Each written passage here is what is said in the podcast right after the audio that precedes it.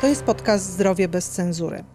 Ja nazywam się Anna Kaczmarek i serdecznie Państwa zapraszam. Dzisiaj porozmawiamy o trudnym temacie, ale myślę, że ważnym w kontekście tego, co dzieje się w Europie, co dzieje się za naszą wschodnią granicą. Z Ukrainy przyjeżdża do nas bardzo dużo uchodźców, którzy uciekają przed wojną. Wśród tych uchodźców są osoby chore nowotworowo. Dla nich myślę, że to jest podwójna trauma, tak. I jak tym ludziom pomagać, jak z nimi rozmawiać, jaka jest w ogóle ich sytuacja dzisiaj. O tym porozmawiamy z naszym gościem, panią Adrianną Sobol, psychoonkolożką. Dzień dobry. Pani Adrianno, czy Pani już się spotkała z tymi osobami z Ukrainy, które uciekły, które chorują na raka? Tak, oczywiście. Spotkałam się zarówno jako pracownik szpitala onkologicznego, ale także reprezentuję Fundację OnkoCafe Razem Lepiej. Tych zgłoszeń, tych pytań, tych potrzeb w tym obszarze jest coraz więcej. Na polskich oddziałach onkologicznych już mamy pierwszych pacjentów, którzy często zgłaszają się do nas w dramatycznym stanie zdrowia. Przede wszystkim i dramatycznym fizycznie, ale także emocjonalnie. Mówiąc o leczeniu na przykład onkologicznym, kiedy, no umówmy się, ale tu znaczenie ma rytmiczność całego, prawda, zachowanie ciągu leczenia.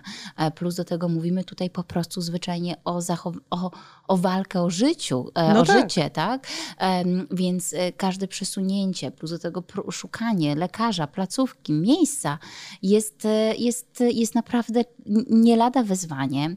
Ostatnio na oddziale pojawiła się pacjentka, która potrzebowała po prostu wsparcia onkologicznego, które miało na celu ratowania jej życia.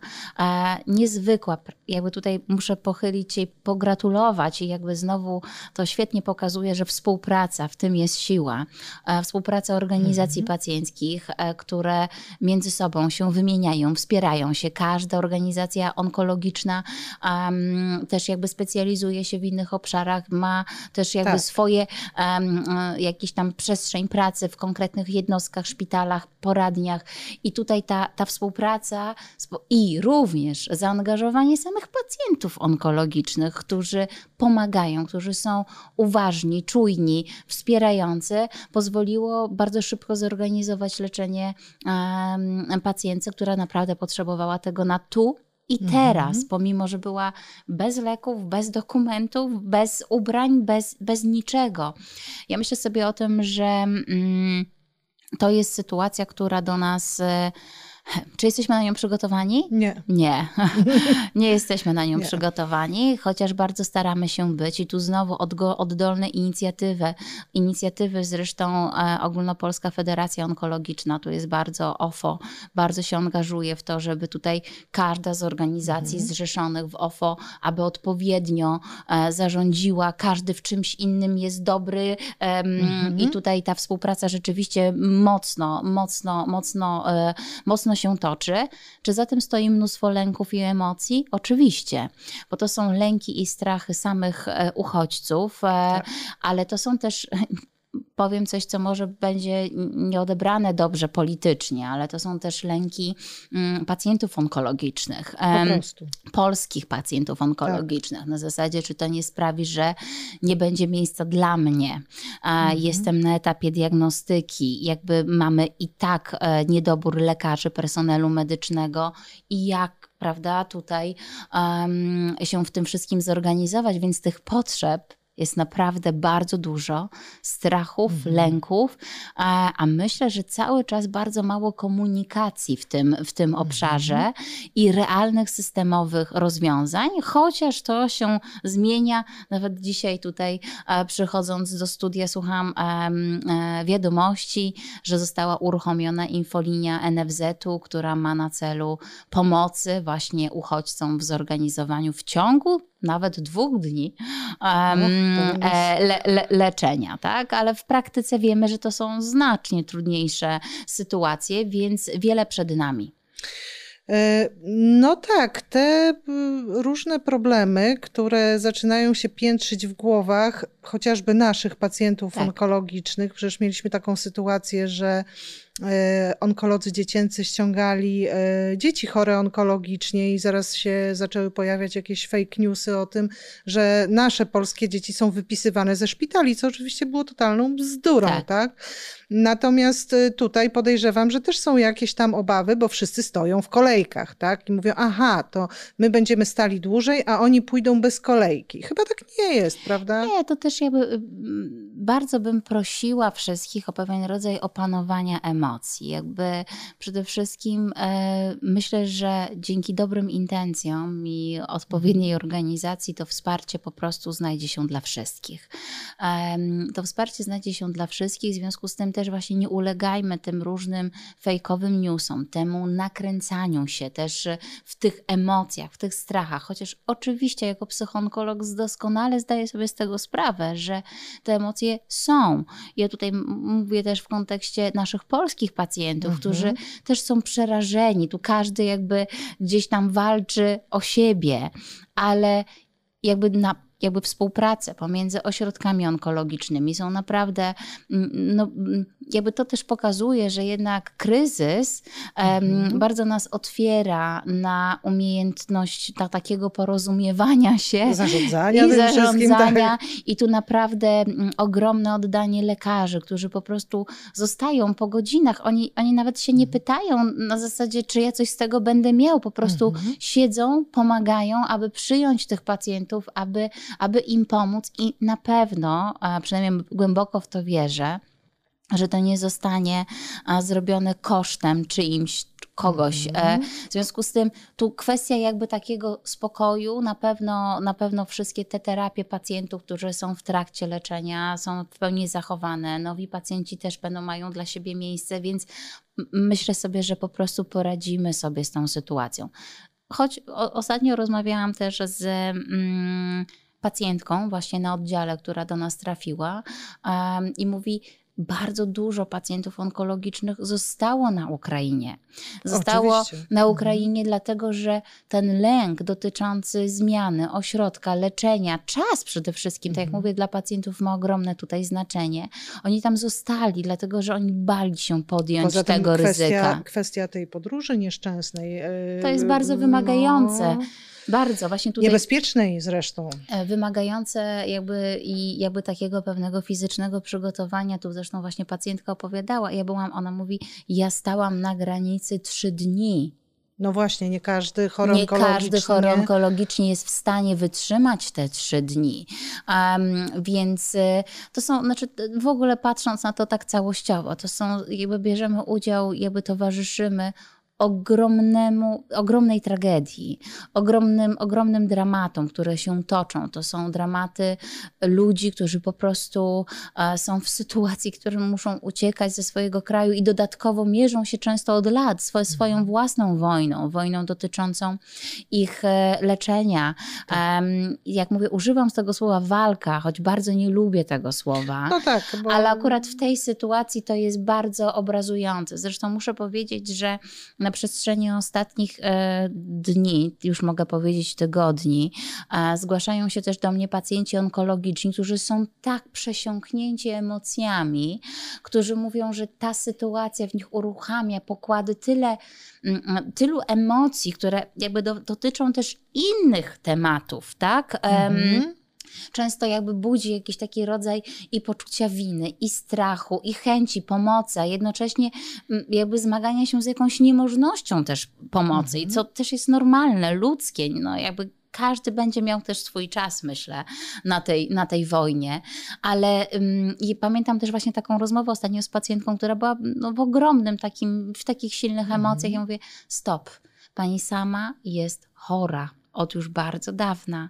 Pani toczy swoją walkę. Pani od lat chodzi z karabinem, a teraz musi pani się skupić na tym, co panią dotyczy, swoich emocji, a dopiero później móc, zbudowanie siebie dopiero później pozwala na zbudowanie tak naprawdę tego wsparcia dla innych. Bo rodzą się, rozumiem, to są podwójne obciążenia. No dokładnie. Bo ci ludzie nie dość, że cierpią, że muszą sobie psychicznie poradzić z tym, że są ciężko chorzy, tak? Czasami wiedzą, że tego czasu już nie jest dużo, tak? I po prostu jeszcze do tego wszystkiego dochodzi ta nieszczęsna wojna. Co ze mną będzie? A właściwie co będzie, nie wiem, z moimi bliskimi na przykład. A jak będę musiała uciekać?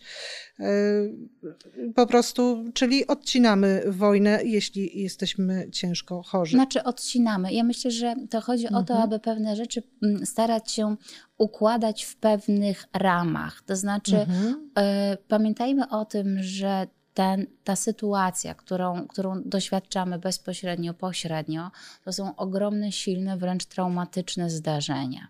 I my musimy, jakby każdy z nas inaczej sobie z tą sytuacją radzi. Jedni są na granicy i są w pełnej bojowości, działają. Niezwykle bohaterskie czynów dokonują.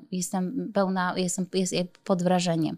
Ale też są takie osoby, dla których one same są obciążone właśnie na przykład chorobą onkologiczną, i oni muszą skupić się, tą osobę, na tym, żeby zadbać o siebie, żeby jednak nie straszyć się dodatkowo, nie obciążać. To nie oznacza, że mają nie współczuć, to nie oznacza, że są nieświadome, że mają po prostu wejść w stan ignorancji. Nie, tylko wyznaczać sobie tak zwane, wiem, że to dziwnie brzmi, czas na zamartwianie się, ograniczyć też ilość tak naprawdę czytanych, słuchanych wiadomości. Wystarczy dobre 30 minut w ciągu dnia, aby zebrać po prostu pełną wiedzę i przede wszystkim korzystać ze sprawdzonych źródeł. Chodzi mi o to, że osoby, które są na co dzień, jakby zmagają się z poważnym problemem, na przykład zdrowotnym, takim jak jest leczenie onkologiczne, potrzebują po prostu zadbać o swój układ nerwowy, zadbać o tą stymulację tych bodźców, bo potem zgłaszają się do mnie pacjenci, którzy mówią: ja nie śpię.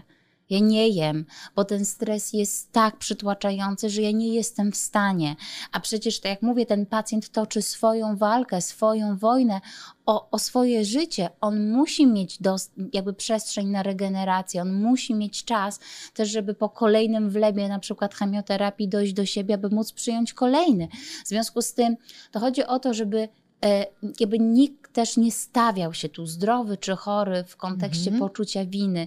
Tu chodzi o to, żeby każdy jakby wyznaczał sobie przestrzeń i odpowiadającą odwołującą się do konkretnych zasobów, swoich zasobów i wykorzystywanie to w różnych polach. Jak powiedziałam, jedni będą na granicy, drudzy będą po prostu jakby pomagać dobrym słowem, inni będą po prostu, nie wiem, robić kanapki. Każdy może zrobić coś innego, a są też takie osoby, które nie muszą robić nic, bo muszą się najpierw skupić na sobie, aby może w przyszłości być tym dobrym wsparciem dla innych. No i jeszcze z takich rzeczy kontrowersyjnych może pojawia się temat, a tutaj przy chorych onkologicznie pewnie częściej, zbiórek, które się zatrzymały.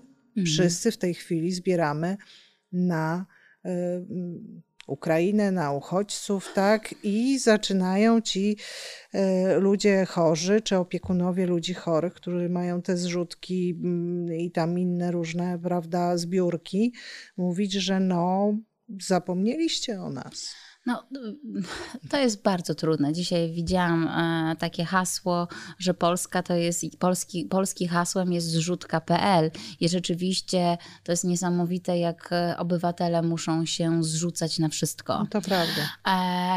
I to są oczywiście różnego rodzaju wyzwania systemowe, na które niestety ja nie mam dobrego rozwiązania. Tak? No chyba nikt u nas nie ma. Chyba nikt nie ma, to wymaga tęgich głów i pochylenia się nad tą sytuacją. Nie zmienia tu faktu, że tu, tak jak mówię, organizacje pacjenckie, ich pogląd musi być też brany pod uwagę, bo oni jakby widzą, zauważają.